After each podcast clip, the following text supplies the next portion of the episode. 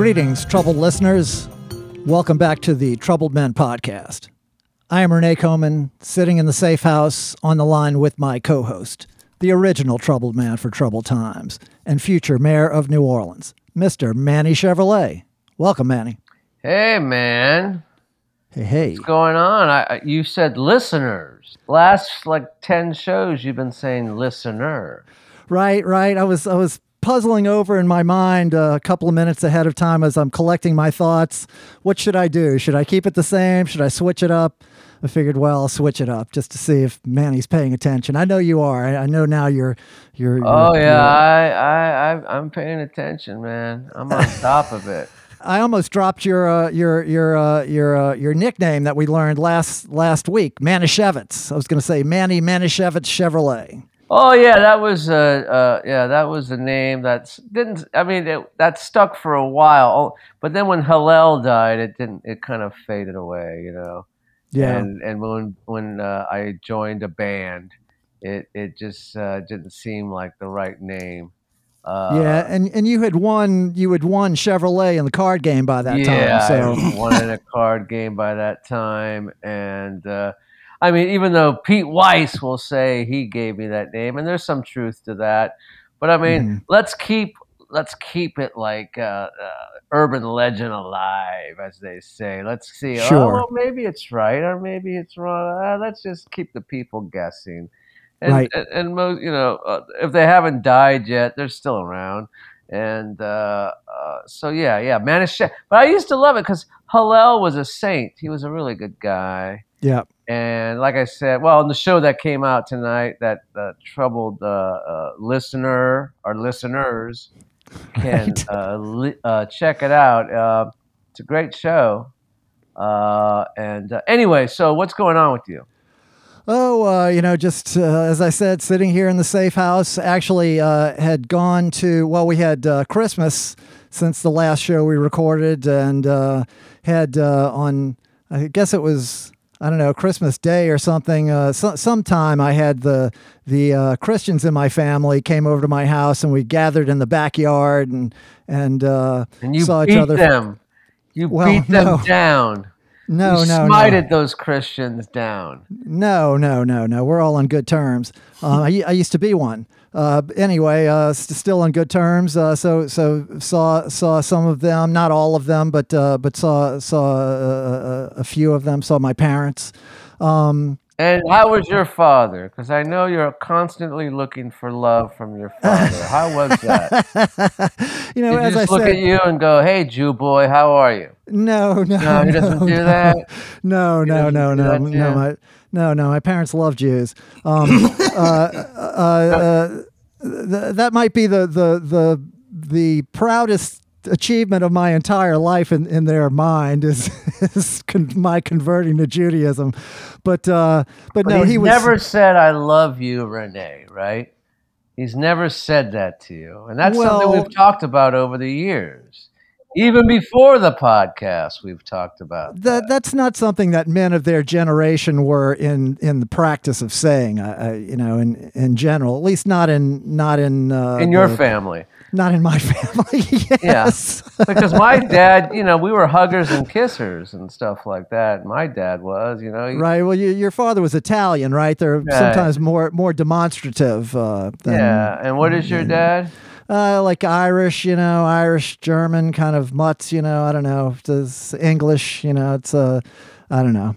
I don't know exactly that that you can really uh, draw a direct line, but uh, I know the Italians are often more demonstrative with with uh, you know with their with their children. So anyway, he was happy to be here. I was happy to see him. That was all. and where did pleasant. they park? Did they had to walk like about eight miles to get to your house? No, no, you can actually drive into my driveway now. It's it's a, Oh. sl- a slow go. You know, it's Tobacco Road here. It's uh, it's it's They Omaha ripped up your street. The street is totally ripped up. Yes, it's packed down dirt with gravel, and uh, you know you got to go really slow. It's uh, uh, anyway. I, was uh, I was moving forward. I was going to say so. The next day, I I uh, went over and had Chinese food with the Jews on the on on a, a relative's balcony. So we you know it's a uh, Christmas Day, traditionally we would we would go to like a Chinese restaurant and have have Chinese food with with all the rest of the Jews. But so we we had takeout this year, and then uh, then I went to Mobile for three days. Um, so had a little had a had a, a little out of town trip with uh, my wife and daughter, and uh, stayed in downtown Mobile. What the hell's in Mobile? Uh, well, it, it was uh, my my wife had uh, a client there that she had done some work for, and uh, was was going to it was a, an art museum or a history museum, and so we went and toured the history museum, saw some of the work that she had done. The show was about to come down, so we wanted to go see that, and and uh, then we went to a couple of other museums while we were there. It was pleasant, you know. It's uh, just that was the first time my my wife had been out of town in two years, you know, at, at all. So you know, took a, a detour along the Gulf Coast on the way there. That was uh, it was, it was nice to to, to Yeah, I don't see really something care different. for museums. As I get older, I don't really care for museums. Hmm. I mean, it's always every every museum I've gone to. There, it's always such dim lighting. Wh- What's the thing with the dim lighting? I can't see a thing. Like the World War II museum down here, I went there a few years ago, uh, and uh, I couldn't see a goddamn thing because everything is so it's so unlit. Hmm, really? It's a because usually in museums the, the the lighting is good, you know, like particularly art museums. You know, they they take special care to to have all the the art well lit. Well, I was told by some art person that uh, they have to keep it dim because uh, lighting uh, uh, uh, will age a painting quicker and stuff like that. Hmm. Yeah, You I guess it depends on what kind of lighting it is. Yeah, I don't know. I, I don't care for museums anymore. I went to one in uh, New York a couple years ago, and you know it was free, but uh, it just wasn't. Uh, you know, what do I care about that stuff anymore? Well, actually, the, the, the museum that we went to on the Gulf Coast was the uh, the Ohr-O'Keefe Art Museum, and they had uh, one show by uh, the the grandmother uh, of a former guest of ours. Uh, the, the the woman is a great modernist Gulf Coast painter, Dusty Bongé, and we had her grandson Paul Bongé on the show. we did. We did, yeah, yeah. It was Who is he? back in the ring room. Yes, he was a he was a merchant seaman and uh, uh, had a whole whole life uh, and career of his own. But we we talked about uh, his grandmother Dusty and his father uh, Lyle Bongé. And he's Uh, a musician or something? No, no, no. He's not a musician. He's uh, he's uh, you know he's the executor of of the uh, the Dusty Bongé estate, and, and he's God, how in- long ago was this? I don't remember that at all. Yeah, it's it's back there. It was in the maybe the first year of shows or so. It was back in the ring room. Oh. also at the at the same uh, museum they had uh, shows by uh, two other guests of ours former guest uh, Quintron had a, a room with the uh, the weather warlock set up there with with uh, speakers. He you know he has this thing it, it, it measures the weather barometric pressure temperature wind speed wind direction and it uh, it translates all that into uh, harmonic um, tones. It, it, it, it makes sound based on Now, the weather. if these people are still alive, like Quintron, are they making any Mm-hmm. money out of this? I, I don't know. I don't know. Uh, you know, it, it, whether that's. Uh, I, I- really don't know. I'm. I'm I, I, anything I say, I'd be making up. But uh, it was a, that was a cool uh, uh, installation that he had there, and then right next to it, they had a, a different pod. It's this uh, Frank Gehry um, architecture.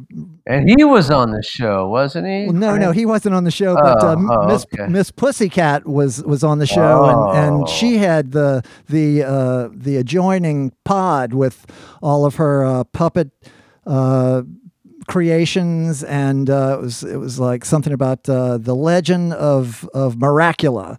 Um, you know, it's a sort of uh, a Maraca Dracula character, and she had all these uh, Maraca covers there on display, and, And she's this was in Alabama. no, that was in Mississippi, Oh, Biloxi, Mississippi. oh, Biloxi, Mississippi. Right. Well, they're way ahead out there. You know, they're with their art form and all that stuff. They're Yeah, yeah. No, it, was, it, it was cool. Yeah. So, uh, so how was your uh, how was your Christmas? Whatever the you know, this is the either the the last show of the year or the first show of the year that we're doing right here. So we're kind of wrapping things up. So how was how was your uh, your holidays so far? Well, I, I, I uh, Christmas was fine. Um, I didn't do much of anything except drink. Um, You wrote the checks. I wrote the checks out, and Mhm. uh, I received some checks. Okay. And um, but I noticed this Christmas, you know, uh, there's so many networks and channels to choose from. Yep. Um, all during the holidays, and what I what, and what I love, you know, past few years, you know, they have these marathons. A certain channel will have a Christmas marathon where they'll show the movie Elf twenty four seven Mhm. or they'll show that show that movie the christmas story with that kid uh 24 7 uh-huh. uh, but as i was kind of looking checking that out getting bored with it and stuff like that i started checking out other channels and there were like other channels having their own marathons there was the uh, sci-fi channel that was having a twilight zone marathon Mm, nice. and then I noticed the Vice channel. I don't know if you get the Vice channel, but they were having an intervention marathon, which is Hmm. one of my favorite shows. Have you ever seen the show Intervention? Oh, I've seen almost all of them. Yeah. yeah, I love that show because I just look at those people and just say, you know, just go kill yourselves. You're never gonna, you're never gonna uh, amount to anything. Um, but the Vice channel had a intervention marathon, which I thought was uh, really good. So I watched that for a while, and um, there was other channels that were having marathons. Uh, they were like uh, the Food Network was having a Guy Fieri uh, marathon, and I'm a big fan of his. You know, I like Guy Fieri. He's a Okay. good guy. Um, but um, you know, it's weird. You know, all these channels were having like like one channel had like uh, a Western marathon where they show all these old Western. Had nothing to do with Christmas. None of this stuff have anything to do with Christmas or the holidays. But I guess people just want to see marathons at the end of the year. Hmm. Well, you know, I think they they don't have uh, a lot of new programming, so they, they need to fill up the the, the time because everybody takes yeah, takes and takes yeah, everyone takes the end of the they- year off, so they just put out reruns and stuff like that. Right. But it was it was fun to watch. You know, uh, uh, I did do. You know, I finished my uh, every year. I, I do my Advent calendar. You know, it's a big Christmas thing. You know, the Mhm. Advent calendar. Right. But mine isn't chocolate. Mine is pills. You know. okay. yeah, I take a different pill uh, for the 24 days before Christmas. Okay. And uh, I got my advent calendar uh, through a, a friend of mine back in LA, and uh, I, I, it was good. It was really good. Okay. You and- saving some for me, Manny? Hell no. Why would Okay. I? No. I don't know. It's one pill a day. I had like on day one, it was like an Advil. Day two, it was Oh, a wow. Percocet. Day three, it was OxyContin, and You're working your way up. yeah, worked my way up. And day 24, I could not believe it. It was a lemon. Oh, okay. 11 Yeah, it was great. Um, uh, my wife was kind of disappointed because um, she found me three blocks away sleeping in someone else's car. So, um, but you know, those are the holidays. Things like that happen in the holidays, and it was good Right. times for all.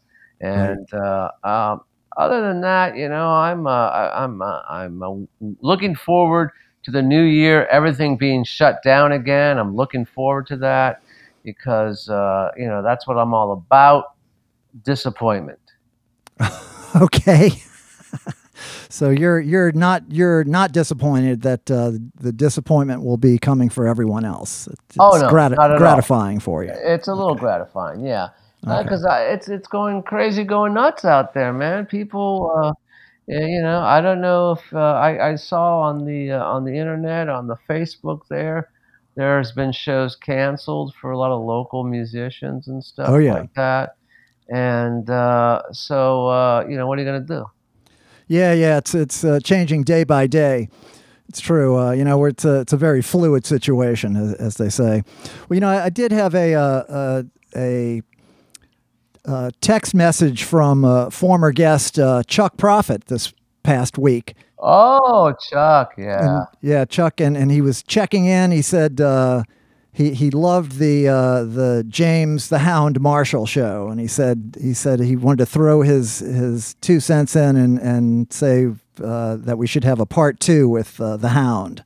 Oh yeah. Well, there's a lot of part twos we should have with. Right, right, right. But I appreciated that Chuck took time out of his uh, his evening to uh, to you know to say yeah yeah that's uh, And he's one in the. Bay Area, right? He is in the Bay Area, yes, and uh, I guess they're hunkering down out there as well. Well, you know, following up on the on the the, the Hound, something the Hound said uh, on on his episode, he was talking about how uh, New New York had set up legal shooting galleries, or were- were setting them up. Uh, so people could go uh, uh, shoot up in a in a safe, clean place. Well, on the news last week, I saw that they opened them up, and they were that was on the national news. So, so uh, you know that n- news is reaching the troubled nation even before it's on the national news. Or Well, yeah. Shooting galleries are uh, a, a way of life. it's a public service. legal or illegal, you, you need them. I mean, you know, Yeah, uh, people are going to get high. That's uh, that's for sure. that's it. I mean, yeah. I mean, fuck. If I could get high again, I, I would do that. Well, I'm, well, I'm you got little- I, I got responsibilities now. Right. Well, you you you, do, you can uh, console yourself with the uh, the uh, the Advent pill calendar. So. Well, yeah, it's over. Because Oh, okay. it's only 24 days, just like 24 days. Of, Oh, okay. I, I don't really know how the Advent calendars yeah, work. I was thinking maybe it 24 would day thing. It starts because the the twelve uh, days of the twelve days of Christmas comes after Christmas, right? Or no? I have no idea. I don't know because I, I know don't know. King's Day is after Christmas. So I don't know anything about that. All I'll know is that um, the pills are gone. the pills are gone. I'm Okay. feeling cool. Oh my God, what's going on in my house?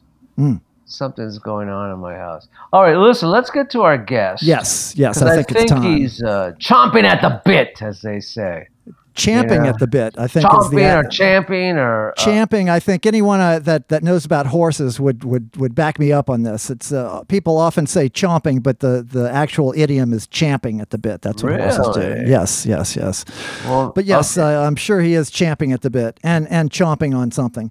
um, okay, so, without further ado, uh, it is uh, it is champ, by the way. okay. Just to clear right. that up. It's champ, not chomp. Yeah. Okay. Very good. You see, he's, he's taking my side already. Um, so uh, our guest is a terrific drummer, vocalist, uh, uh, songwriter, drum teacher. Uh, he's a he's a joker as well as a sensitive soul. He's uh, he's he's currently the the drummer with uh, the Emmy award winning Imagination Movers group. Uh, he spent uh, uh, 20 years with uh, the the great Dash Rip Rock, barnstorming the, the nation. We're going to hear about all that and all of his, his, his other endeavors. But without further ado, the great Mr. Kyle Melanson. Welcome, Kyle. Thank you, thank you. So nice to be here. All right, first let's get this over and done with. Okay. Melanson. It doesn't look like Melanson. It looks like Melancon. so come on, I'm I'm a, you know I'm not from here, but Well- give me a, give me the heads up. So in proper French, it would have a uh, the C would have a the squiggle over it to denote to make a son son sound instead of a k sound. So uh, when the original Melancons came from France, they got to Ellis Island. They couldn't make any sense of what they were saying and how to pronounce their name, so they just spelled it the best they could, which was Melancon, and uh, it's been that way ever since. Now there are some Molasons, which is M O L A S uh, A I N or O I N, but uh, might be of similar derivation, but I'm not entirely sure about that. Now, Kyle, did you grow up in New Orleans? Uh, your your you, I, I believe Oh, yeah. you did. How, you, Yeah, did. How, uh, your family's been here for a long time. I mean, uh, Yeah. tell us about that. Uh, So least- long they don't know how they got here. Yeah, no, well, my dad's side, that's a known. Uh, somehow, right before World War II, my uh, grand, my father's father, my grandfather, Edwin Melanson, uh, met Norlie, N O E L I E, Abair, who was from Thibodaux, uh, spoke no English, and uh, somehow brought her to New Orleans, got married right before he went off to war. And uh, so I know that, that side pretty well, that that's how that all came together. Right on. Uh, poor woman had to move to a different city, learn a new language while her husband was uh, off at war. Um, Having a ball. well, I don't know about that. Right, Uh, right, right. As much as he can have a ball getting shot at, I don't know. Right. Um, Right. but well, uh, then my mom's side, it's so many generations, I I can't even track them. Uh, okay, that they've been in New Orleans. oh, yeah. Right Yeah. on. And what what neighborhood did you grow up in here, uh, Kyle? I grew up in Algiers on the Wank. Really, I didn't realize that. You know, Yeah. I, I I spent a bunch of years growing up on, in uh, in Algiers myself on the West Bank. I didn't realize They- that. you- yeah, Red Rockers country. Um, Yes. Did your grandmother learn English? Oh yeah, no. I mean, I never. I mean, I heard her speak French, but only usually to curse or if she was drunk. Um, but yeah, no, she she spoke English all my life, uh, unless she was around her other relatives and they they would speak French to each other. Because I remember growing up in LA, I had a good friend of mine who lived across the street. They were from Mexico. And the mom, I met this mom in the 70s, and she was a housekeeper. And, you know, grew up with them across the street. And I went to visit her. I went to visit when back in LA back in 2006. I was there and I went to go see her and she still had never learned one word of English. Wow. That's really sad. Well, I guess if the whole unit you have contained with you is Spanish speaking, that makes it easier to stay in your native tongue. But uh, I mean, my grandmother came up from Thibodaux to New Orleans, and no one You'd here. think after 40 years you would learn a few words of English, you know? Uh, You I know, don't it's know. crazy going nuts. man. And she was always in mourning because someone was always dying in her family. Hmm. It's crazy Wow. going nuts. Anyway, let's get back to you.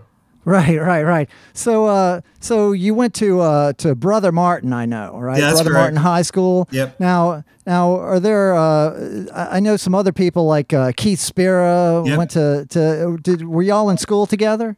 He was a couple years ahead of me. He was a uh, senior when I was a freshman. Okay, all right. Is, is, uh, other people we know uh, in in that Oh yeah, uh, general area? Stan Moore. Uh, Okay. Galactic was uh, one year below me. We were in the marching, jazz, and concert bands together. They did they um, have a, a good music program there at uh, at Brother Martin? Uh, we had a guy there. Uh, the drum teacher was this guy named Marty Hurley, who was literally world renowned as a drum instructor. Um, who, if you ask Stanton or me, will, will tell you had a lot to do with kind of shaping how we ended up turning out as musicians. And then, uh, far better known was the uh, the band director during my time there, which uh, was none other than the Mardi Gras Guides Arthur Hardy. Oh, really? I didn't realize he was a musician. Yeah, he was the band director there for decades.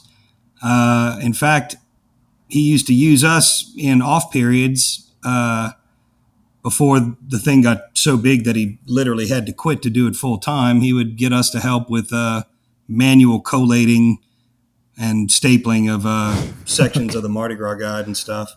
It's Okay. Now, Yeah. who is Keith Spera?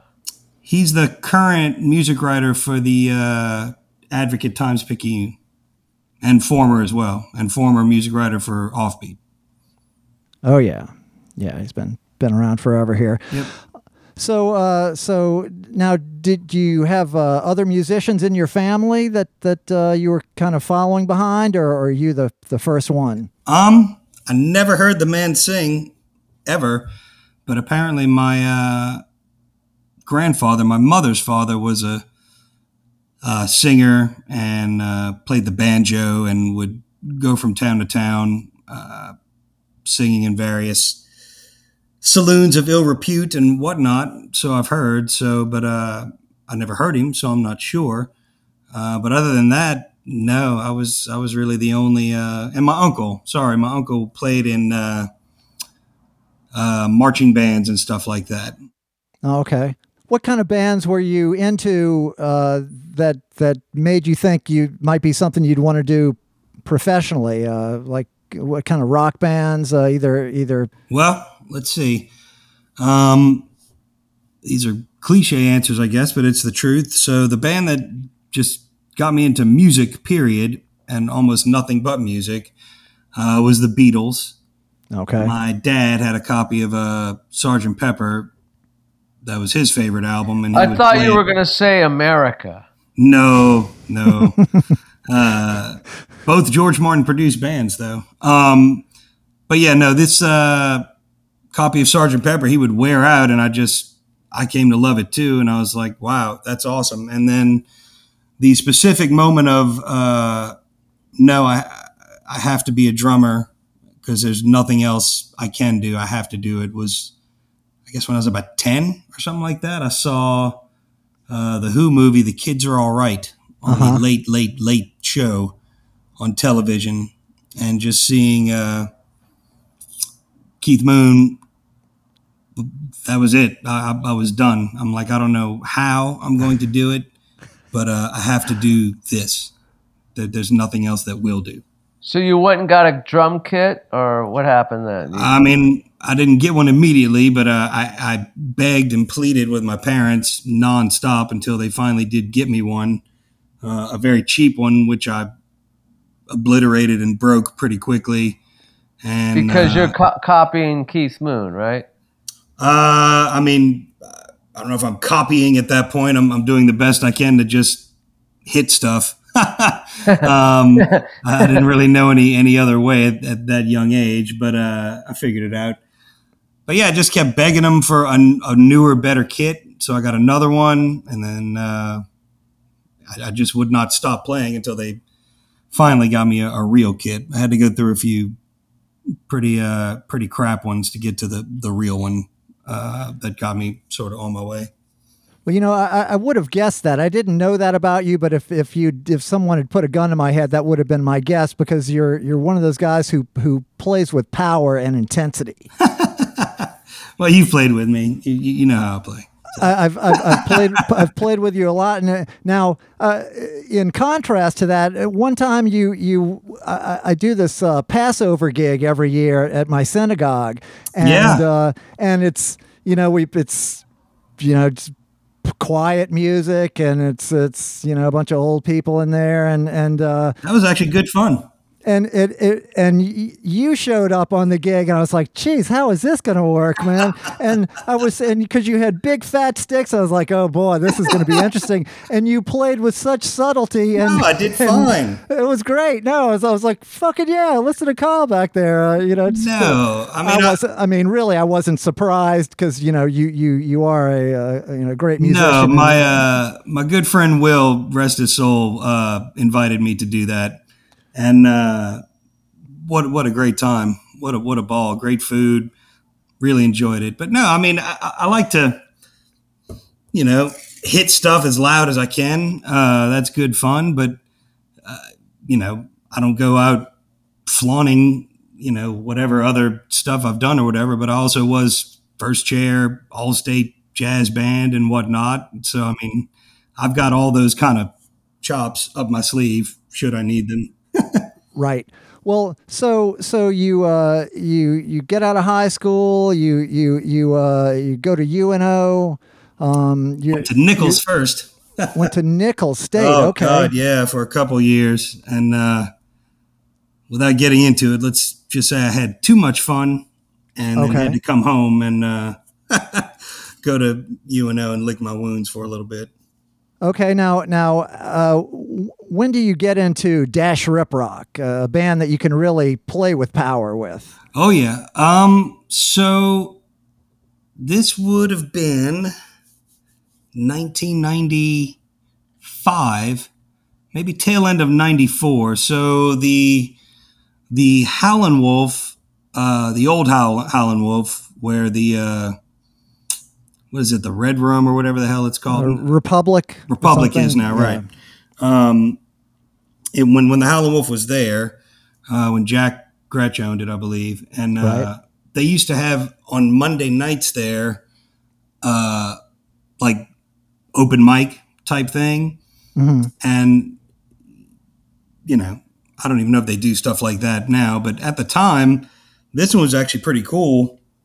because anyone who was anyone would would go to this thing on Monday night, like whoever was either in town or living in the city, and I, that just kind of became a place where I gravitated to when I was 22, 21, somewhere in there.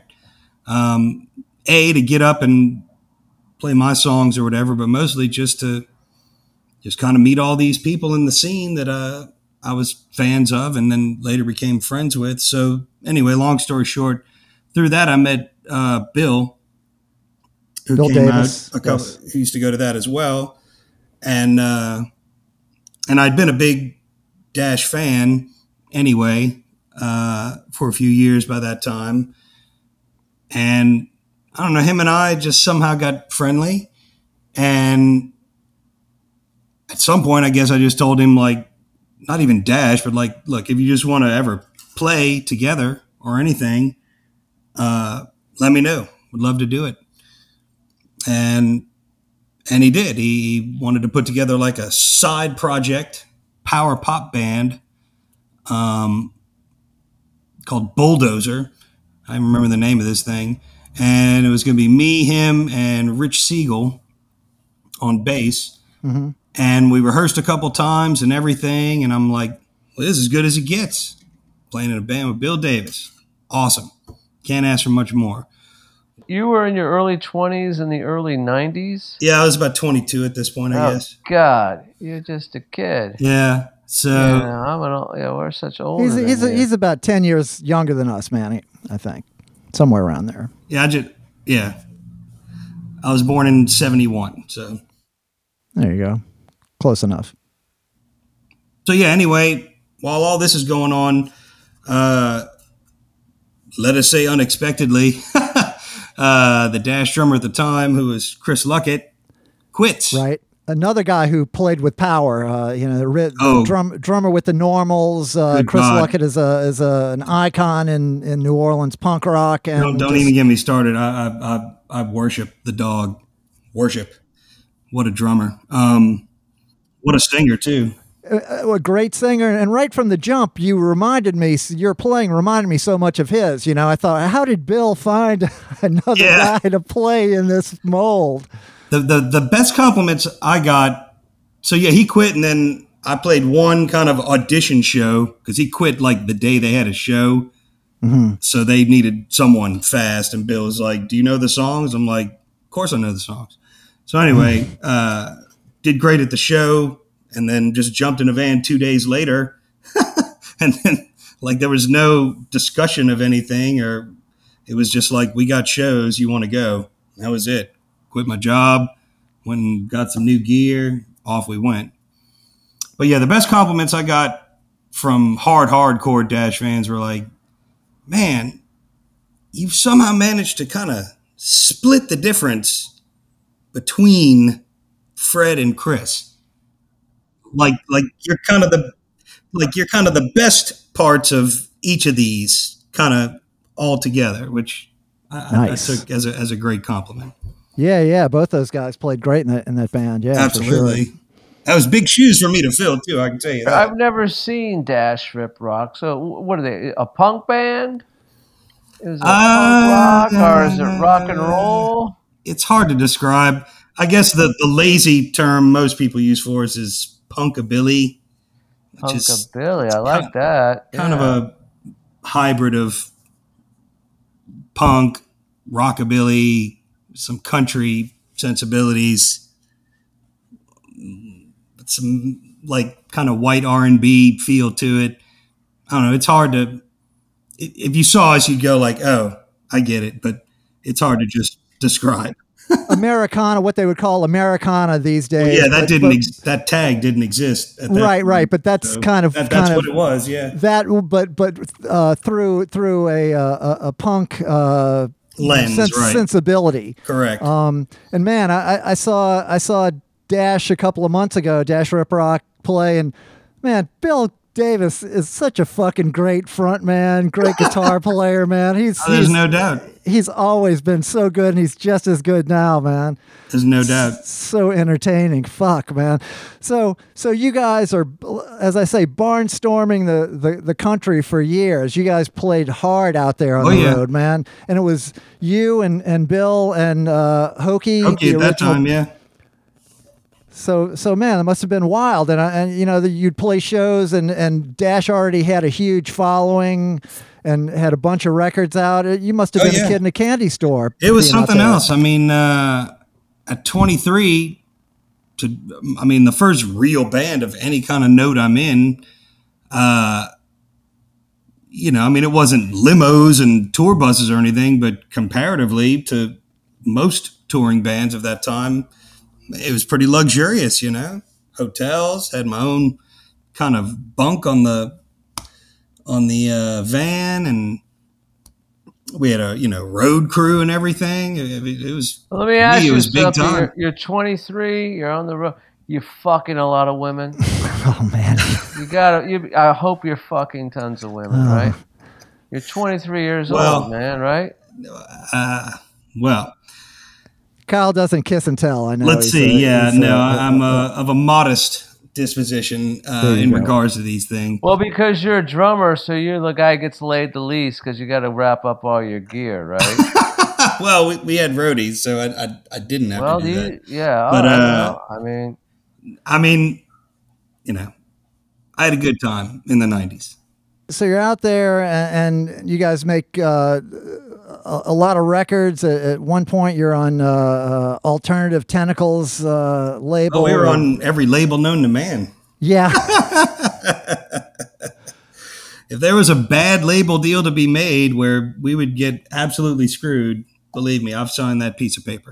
Okay, okay. Now this is well well after uh, Kelly Keller's association with Dash Ripper. Oh yeah, yeah, yeah, yeah, yeah. Okay.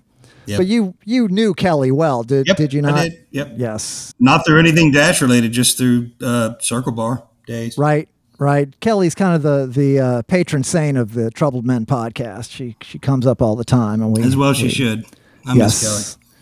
Yes, yes, we sure do miss Kelly, man. As, as always, uh, no matter how much fun you're having, if Kelly was there, you'd you'd be having forty per, between forty and seventy percent more fun. Right. She was a hoot, man. Every time I'd come into the Circle Bar, and she knew I'd played with Dash, but every time, just to be how she was, she'd be like, "So what's going on?" I was like, "Ah, not much." She's like, "You still playing with those assholes?" Yeah, you know I am. So it's like I'm just messing with you. Good stuff. Um, so so that's you. You spend uh, you know twenty years playing with those guys, uh, but but some somewhere uh, uh, halfway through that, you you take a, a, a forty-five degree turn and and you wind up playing in the Imagination Movers at the same time. Yeah, this is true. Um, weirdest, wildest thing. Uh, I mean, when I first got, I should note that my uh, my 20 years uh, with Dash was not consecutively. Okay. Um, I I quit, I think two or three times. I got fired twice, maybe. I don't know. It's like the mafia. Like you never really leave. Right, right. And, could, uh, could be reactivated at any time. Yeah. I thought I thought Rene, you just said you saw them recently. That wasn't me. Yeah, no, Kyle is not in the band anymore, but they're, the Oh. Dash Rip Rock still is is still Oh. a, a viable uh, operation. Yeah. Still still plays gigs. Uh, Bill Davis Oh, is still fronting the band. They and, existed uh, before me. They'll exist after me. That's it's an institution. and as well they should. That, that's fine by me. And the guys he's got in the band now, I know, super sweet kids, really really nice guys. So no yeah, Bill drives them. him hard, so you got to he's got to get some fresh blood that uh, that he go. can really really ride. Yes, indeedy. for the, for those that don't know, explain uh, the Imagination Movers. It's uh, it's a, a, a, group that that makes uh, kids music, but uh, that, that adults can stand to listen to. There was Sure. had a had a Disney television show for for a bunch of years, Mm-hmm. you, you take it from there. Yeah. So uh, the Imagination Movers started out as uh, just a children's band that wanted to do, uh, as you said, kind of children's music that wasn't pandering or condescending to children. Because uh, the the four guys that started it, I came in about a year later, but uh, that was kind of their brief and their mission from the word jump. Because when they all started having kids around the same time, they would, you know, of course, be trapped watching the children's programming and listening to the children's music of the day, and they all collectively went like, "God, this is this is bad. There's got to be another way." And uh, so they just started writing some songs and whatnot, like any of you or I, you know, as bands would sit around writing songs, uh, and instead of making it kind of you know, sing songy, pedantic children's music. They just made them kind of like regular, you know, pop and rock and alternative type songs, but with uh, age appropriate lyrics about age appropriate subjects. Like so, cleaning up your room or cleaning up your room, brushing your teeth, right. uh, being scared to go to sleep without your mom at night when you're little, like stuff like that. Lying to your parents. lying to your parents. No, sure. we don't. We don't have that one. Um, oh, I thought that, that, that would not fun. be uh, something we would espouse. But uh, yeah, so then that started out as just kind of a band thing, and then through a series of wild circumstances that are too random and too long to explain, somehow this ends up uh, becoming a globally distributed television program uh, that airs for three seasons on the Disney Channel and worldwide in other markets. Uh, and I have an insane couple of years, literally touring the world. now, how that. were you as an actor, though? How comfortable you were? Were you? Oh, see, that was the beautiful thing. I didn't have to be on the show. I was just oh. the I was just the tour drummer Oh, okay. And, you were on the actual show, and I made the records, so you heard me every week. Uh, you just okay, didn't but, see me, with the exception of one episode. okay. Imagination Movers in concert. Um, well, who played your part on the show? Uh, well, Rich Mover, Rich Rich Collins, who uh, Rene has played with uh, in his regular adult rock band. He actually did. Uh, I guess 50 to 70% of the drumming on the records. And then I, I brought up the remainder. Um, no, so but he, I'm talking about the TV show. Who he, played the drummer on the TV show? Rich. Oh, he played Rich the Collins. drummer. Okay. Yeah. And right. he played a lot of the drums on the records, the, the majority. Oh, okay. Well, uh, I want to get into all that, but Manny, I'm I'm looking at the uh, the cocktail situation here. All right. And, uh, yeah. It seems like it needs to be addressed. Echo, yeah. We uh, we do it. We take a break, and uh, troubled the troubled listener or listeners know what to do. They know the drill. We'll be right back. Red and yellow on the ground, and we're walking around in our pretty little town. Take a walk with me, make a pile of leaves and we'll climb a tree. We'll see what we can't see. It's just you and me, and I'm so happy to be here. And I'm happy to be here. I'm so happy to be here. I'm so happy to be here.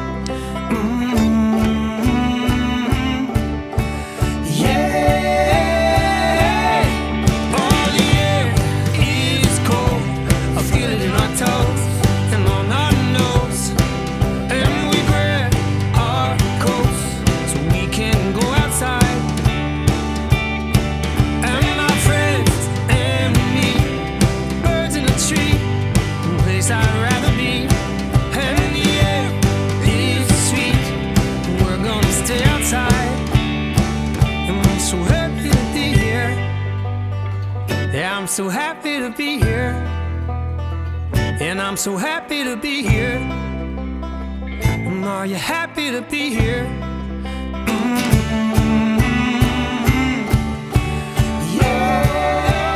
And we're back. back with Mr. Manny Chevrolet. I am Rene Coman, back with our guest, Mr. Kyle Melanson. Now, Kyle, uh, you know, we're back to relying on our original sponsor, Loose Change. It's, uh, not sure, you know, all the other sponsors have, have come on board and fallen away, but uh, Loose Change is always there for us. You know, Loose Change is everywhere. It's, it's Never your lets you pant- down. It's in your pants pockets.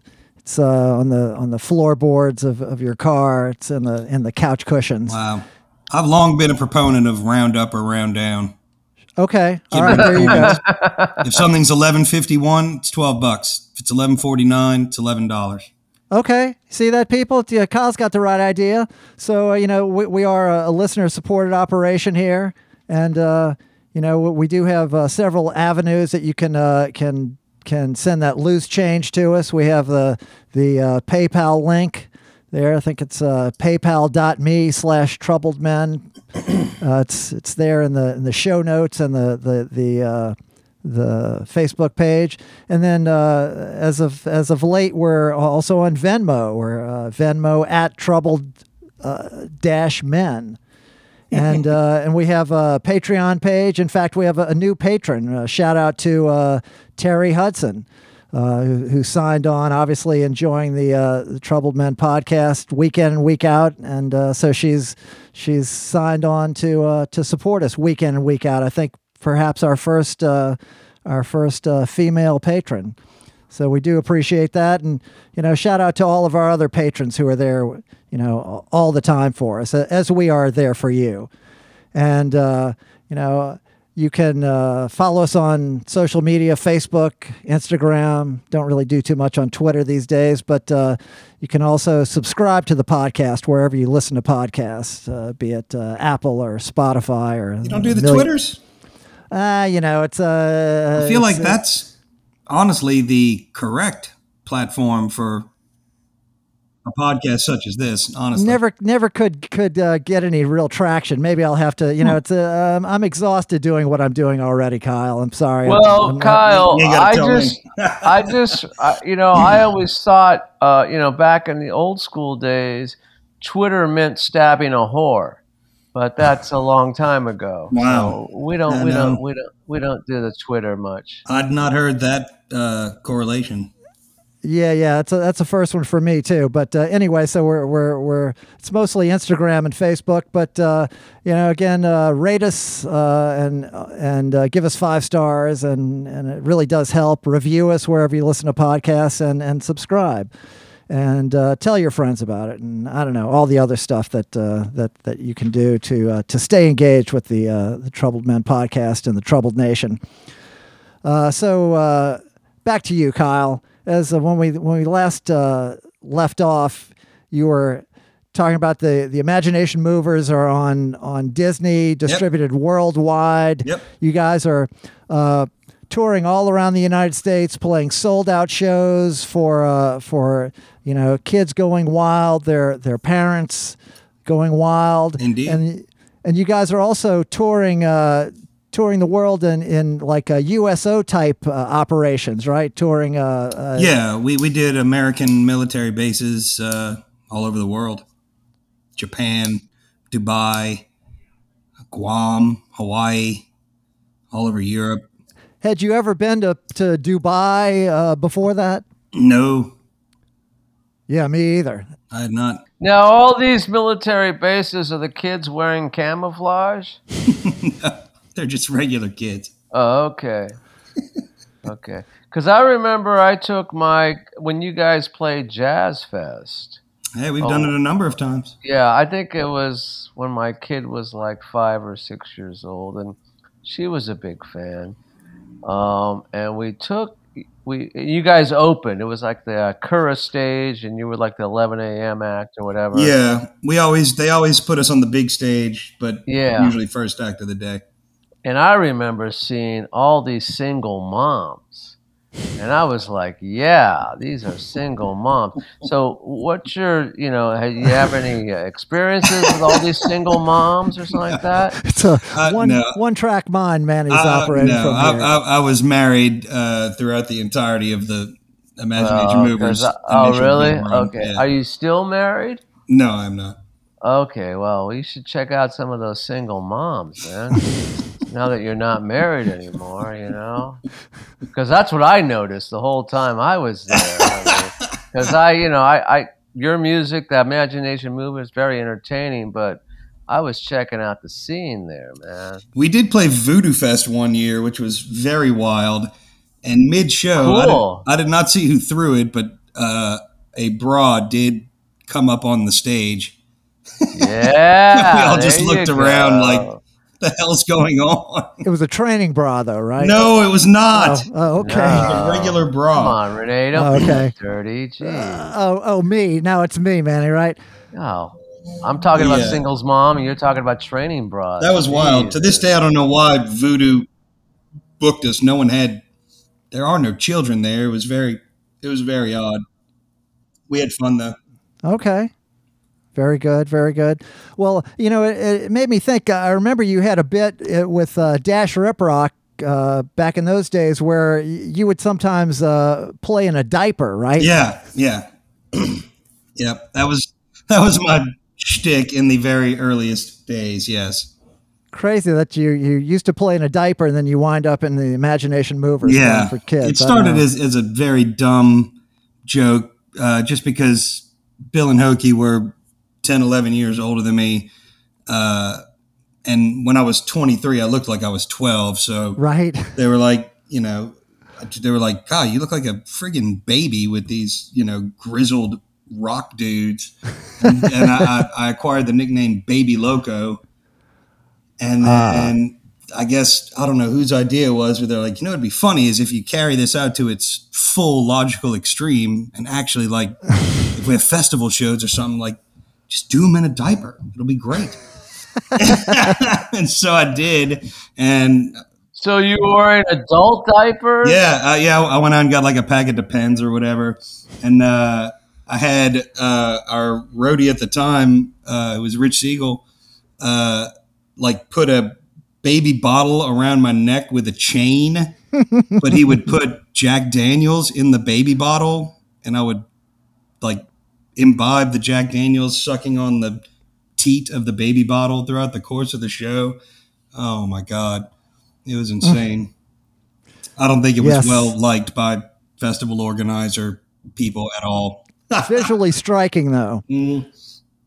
And I'd have I'd have whoever just write some kind of nonsense all over my chest with shoe polish, like Club Med sucks on my chest or something. It was stupid. But we, Ah. we had we had fun. So, uh, Imagination Movers are still going. In fact, uh, you Oh, yeah. guys have have a, a, a new EP that came out. Uh, Happy to be here Yep. this year. It's a, a Billboard Top Ten uh, on the uh, On the, on the- children's music chart, Yep. nice man. Yep. Uh, we recorded it last year at Studio in the Country um, in Bogalusa, Louisiana. Uh, for anyone listening outside of uh, Louisiana, they would know it as a very famous studio where uh, famous records like Leftoverture by Kansas was made, uh, Journey Through the Secret Life of Plants by Stevie Wonder. Like big, Yes. big records in the 70s uh, were made there. Great studio.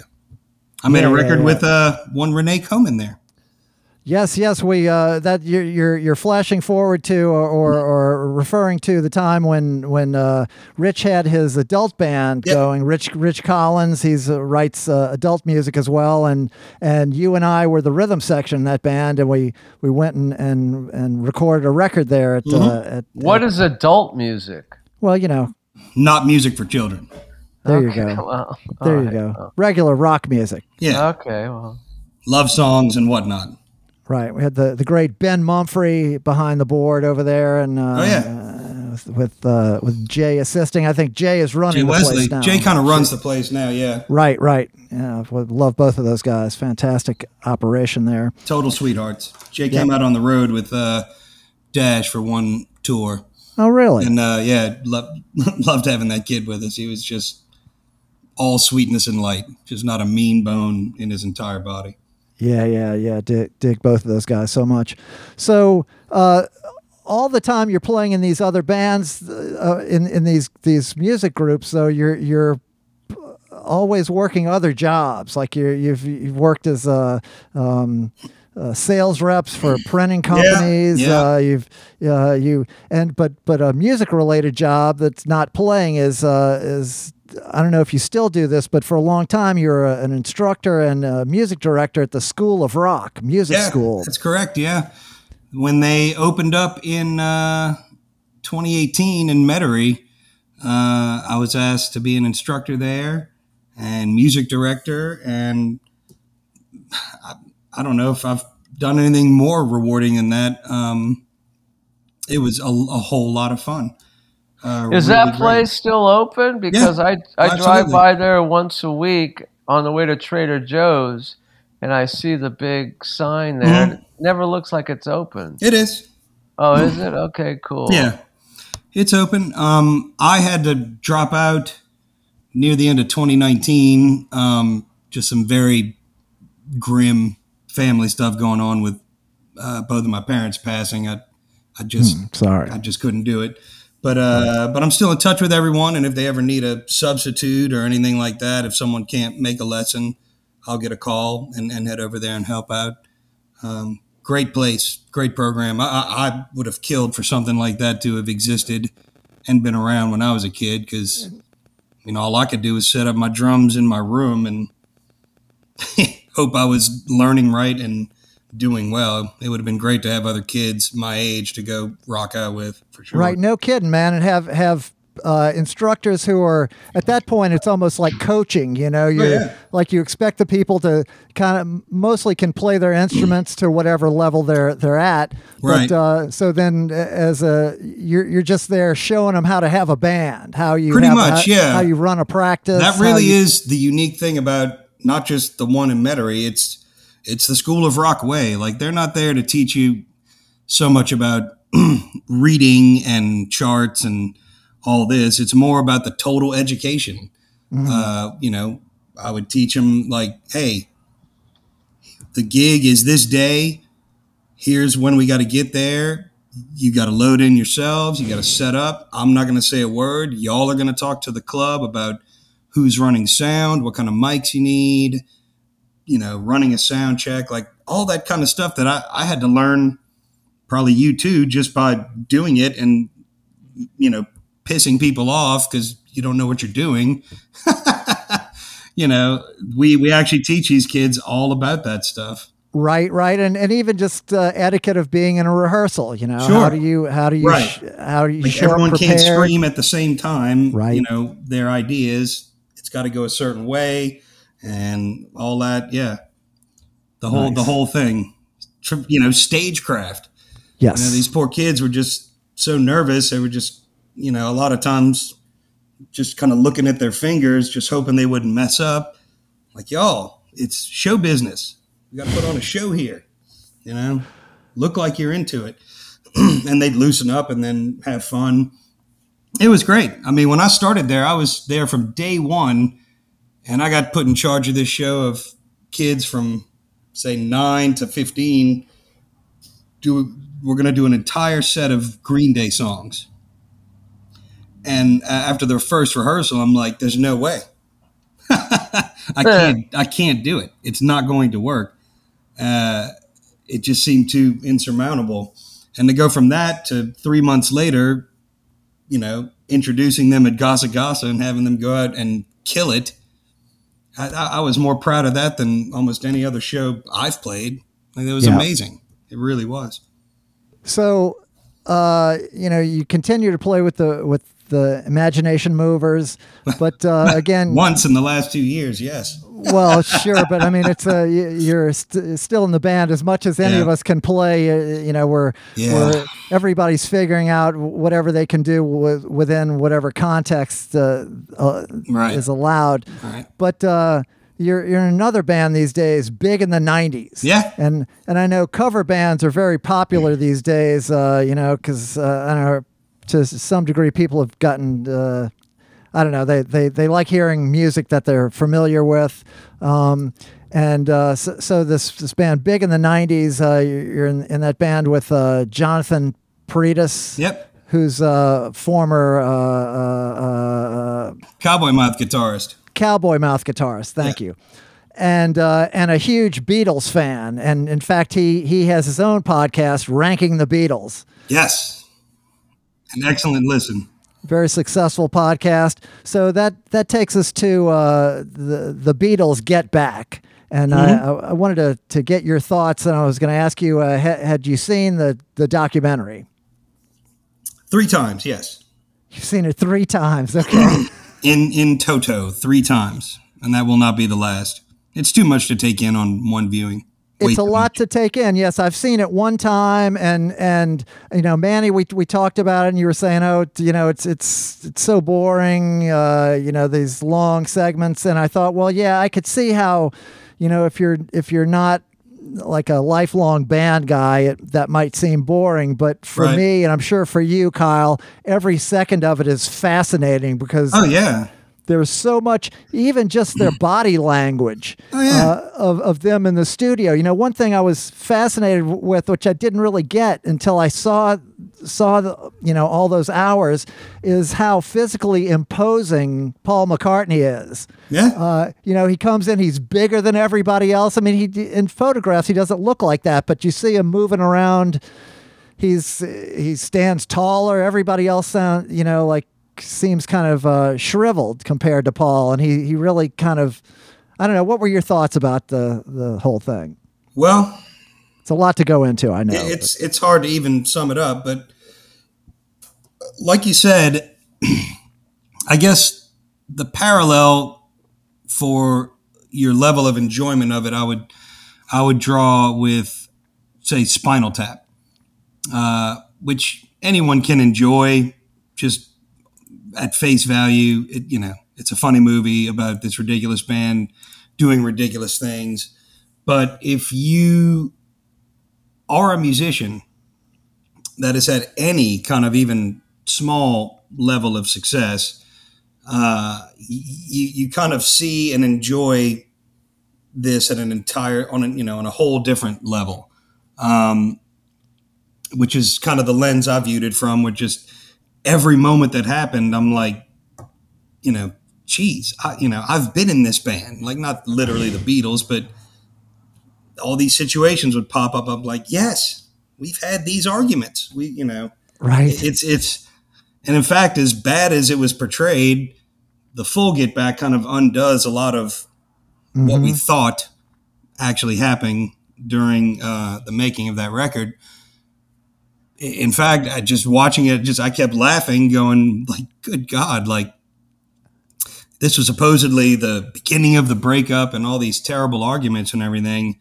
I, I can tell you for sure, every band I've been in has had arguments far, far worse Everybody's in such good good humor, anything. man. Yeah, Yeah, uh, joking around, and especially with with the it- now. Granted, it's a self-imposed kind of deadline that they're on, Right. but a deadline none. well, Ringo had to go make a movie, right? So they had to be out of there by end of January.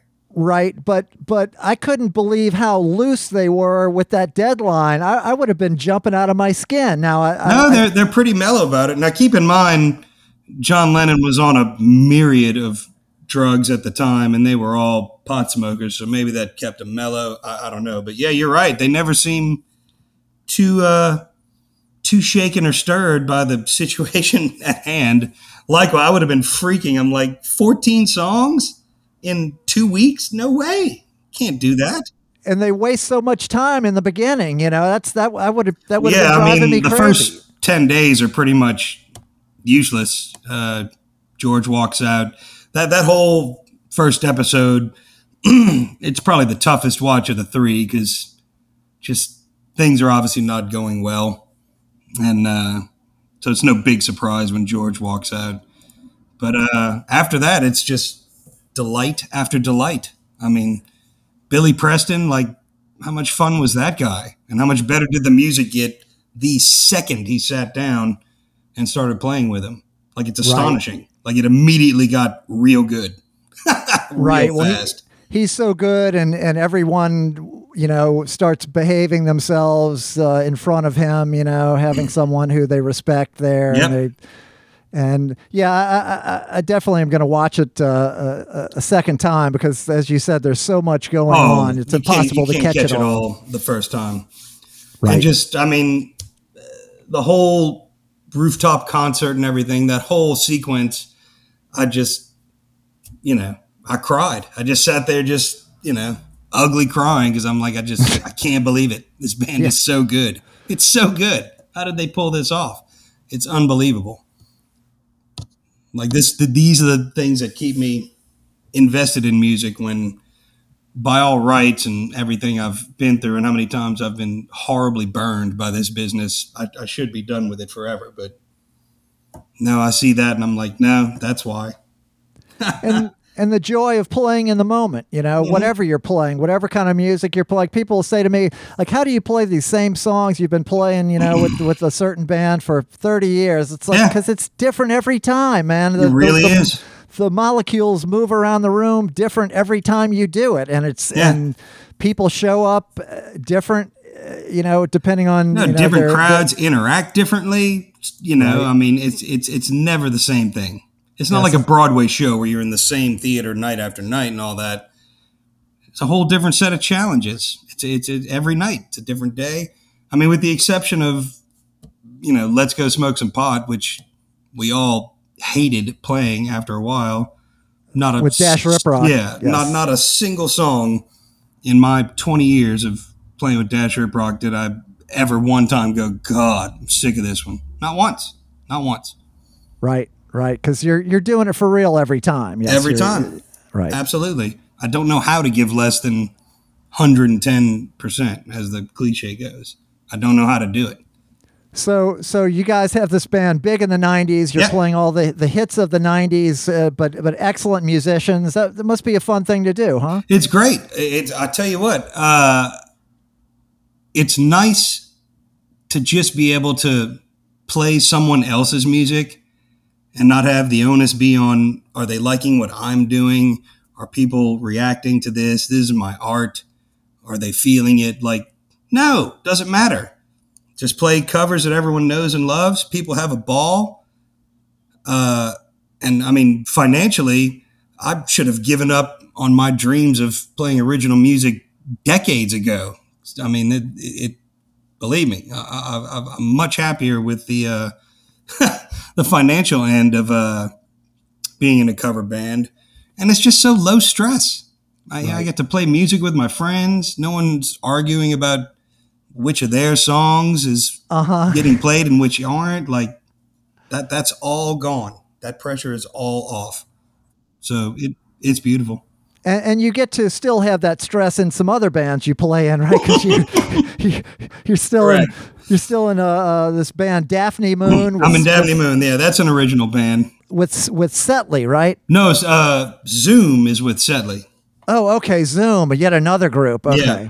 Yeah, I'm in Oh, 10,000 God, bands. is that band still around too? Not really. Sedley lives in New York. Um, yeah. So it's the kind of thing where uh, he comes in town like four or five times a year, and you know he'll just find us a show somewhere in town. Uh, used to be the Circle Bar back in the Yeah, I, day. yeah. I used gone. to live across the hall from Setley at the Circle Bar. Oh, I thought that was Yeah. Peter's apartment. No, no, you? I took. o- I was me after Peter. Yeah, Okay. Peter moved, but Setley used to like try to do a gig downstairs like Mhm. once a month, and he'd demand uh, a doorman to charge admission to see his band, and no one ever came. It was like, dude, what are you doing? Yeah, that was me. Yeah.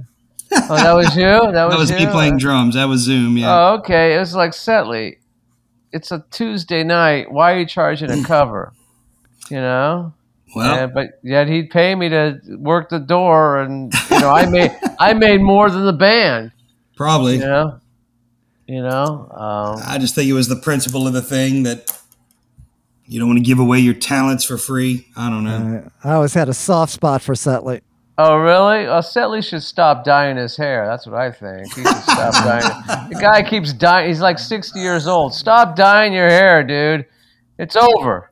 You know, It's over. just uh, it's over, man. I just got You're back. going gray. uh, I just got back from New York uh, about three weeks ago, and uh, him and I went to go see Genesis at Madison Square Garden. With Phil Collins. Uh, yeah. Uh huh. Um, but we also uh, just so happened Dream Syndicate was playing in Brooklyn the night Oh. before, That's a good gig. so we, we went to that as well. Hung out with uh, our buddy Mark Walton. They used to live down here playing the Continental Drifters. Right. Uh, we, we had a great time. It really was a, a good trip. Nice. Yeah, I want to get uh, Mark on the show. I think he'd be a good, good Oh, uh, trouble. I can tell you, guest. we stayed out till three, four in the morning, and he was just telling these stories. I'm like, you have to be making this up. He's like, no, I'm not. I mean, you want to talk rock and roll stories, dude? The stuff like Phil Lynott, Robert Plant, Mick Jagger, like he's had run-ins with all these people, and they're Oh, all really? great stories. You should definitely get Walton on. He was amazing. I was transfixed. I'm like, God, this is the greatest rock and roll story night of my life. Like I could never compete with that. Okay. All right. Well, yeah, he's he's on the he's in the list in the book. He's on the list. I I would make that happen post haste. He, he's he's got some great ones. Jeez. Yeah, yeah, yeah. Gotta gotta get him So in there. Kyle, where do you live now? I live in Mid City. Oh, I live in Mid City. Yep. No, I've seen the the the political signs for you. So Oh, Yeah, Kyle lives right across the street from where we were. Now, Manny and I ran into each other in in uh, in Rouse's today. And, Oh, that's walking yes. distance from me. oh, okay. Yeah, he kind of lives like right like that little stretch of, of road there. And now, Manny, did you ever find your ruffles? You were looking for ruffles, No, I, I, it's not. I haven't found them. really? No. Okay. I, I, I- we, me and my wife went to the market across the street. We went to a couple of local markets on Esplanade, right near where I live. Wow, supply And- chain issues with the ruffles. Yeah, I guess so. No one has ruffles. Nobody has rough. They had every kind of ruffles except the original ruffles. Oh, ruffles. just they plain, right? cheese ruffles. They had uh, what uh, jalapeno and lime rus- ruffles. Sour cream. Yeah.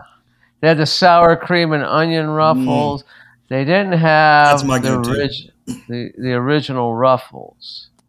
They didn't have them, but I Mm. have one more day to keep the tr- tradition alive. I have like another twelve to eighteen hours to try If to you venture find. into uh, Old Metairie, I know for fact, uh, my son's grandparents are big Ruffles eaters as well, and they get them at uh, Canseco's on Metairie Road.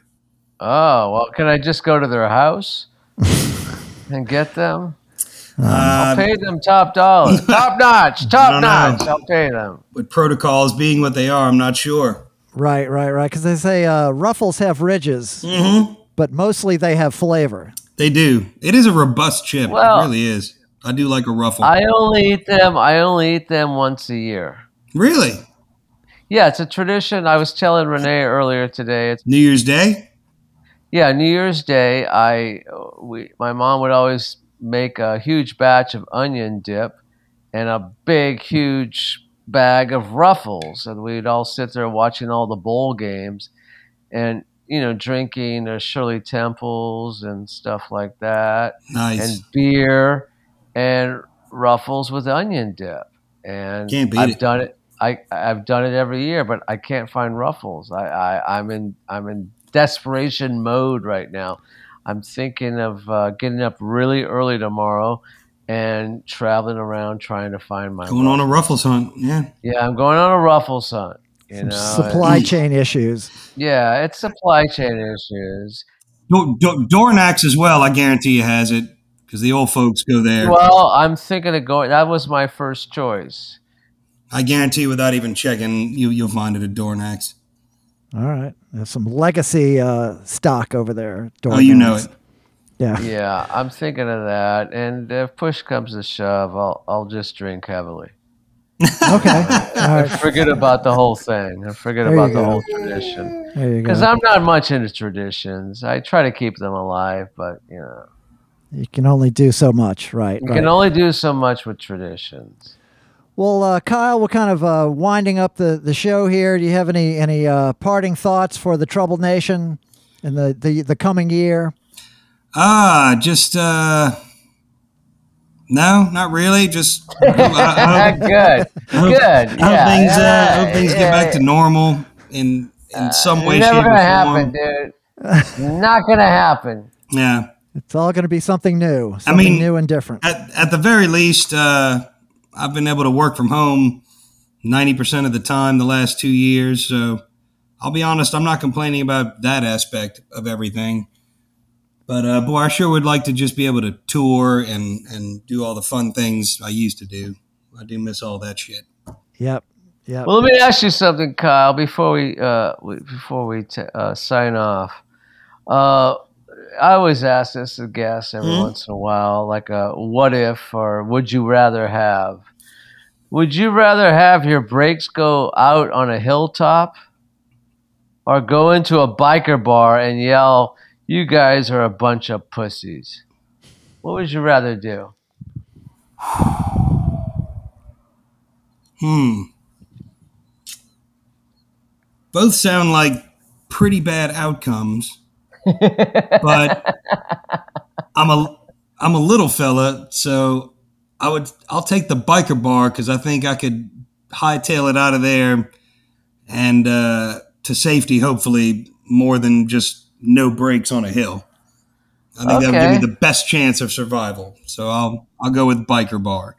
Give me three steps, Mister. Right? That's what Ronnie said. Yeah. Okay, surprising, surprising. I, d- I didn't see that coming, Kyle. But all right, that's a that's an approach. I'm quick. I'm I'm small, but I'm fast. You are, you are, you are, and uh, quick witted too. Ah, there it is. Well, uh, well, thank you so much, Kyle. Uh, it's uh, I've been wanting to get you on the show for a long time, and we finally done it. And uh, I look forward to uh, to. Oh, it's great. I've heard so many of my friends on here. It's fabulous. Right on, man. Well, now you can put you up on the wall. Uh, well, uh, I look forward to, to getting together and playing with you sometime in the future here. And uh, Well, that would be nice. oh yes, oh yes, it, it will happen. And uh, as always, in the Troubled Nation on the Troubled Men podcast, we like to say, "Trouble never ends." But the struggle continues. Good night. Good night. Peace. Remember when I said I don't miss being alone. I don't miss the push that turns into the shove. Yeah, and you say it's been a minute since you felt like you were in. Why does lonely always fit us like a glove? Still don't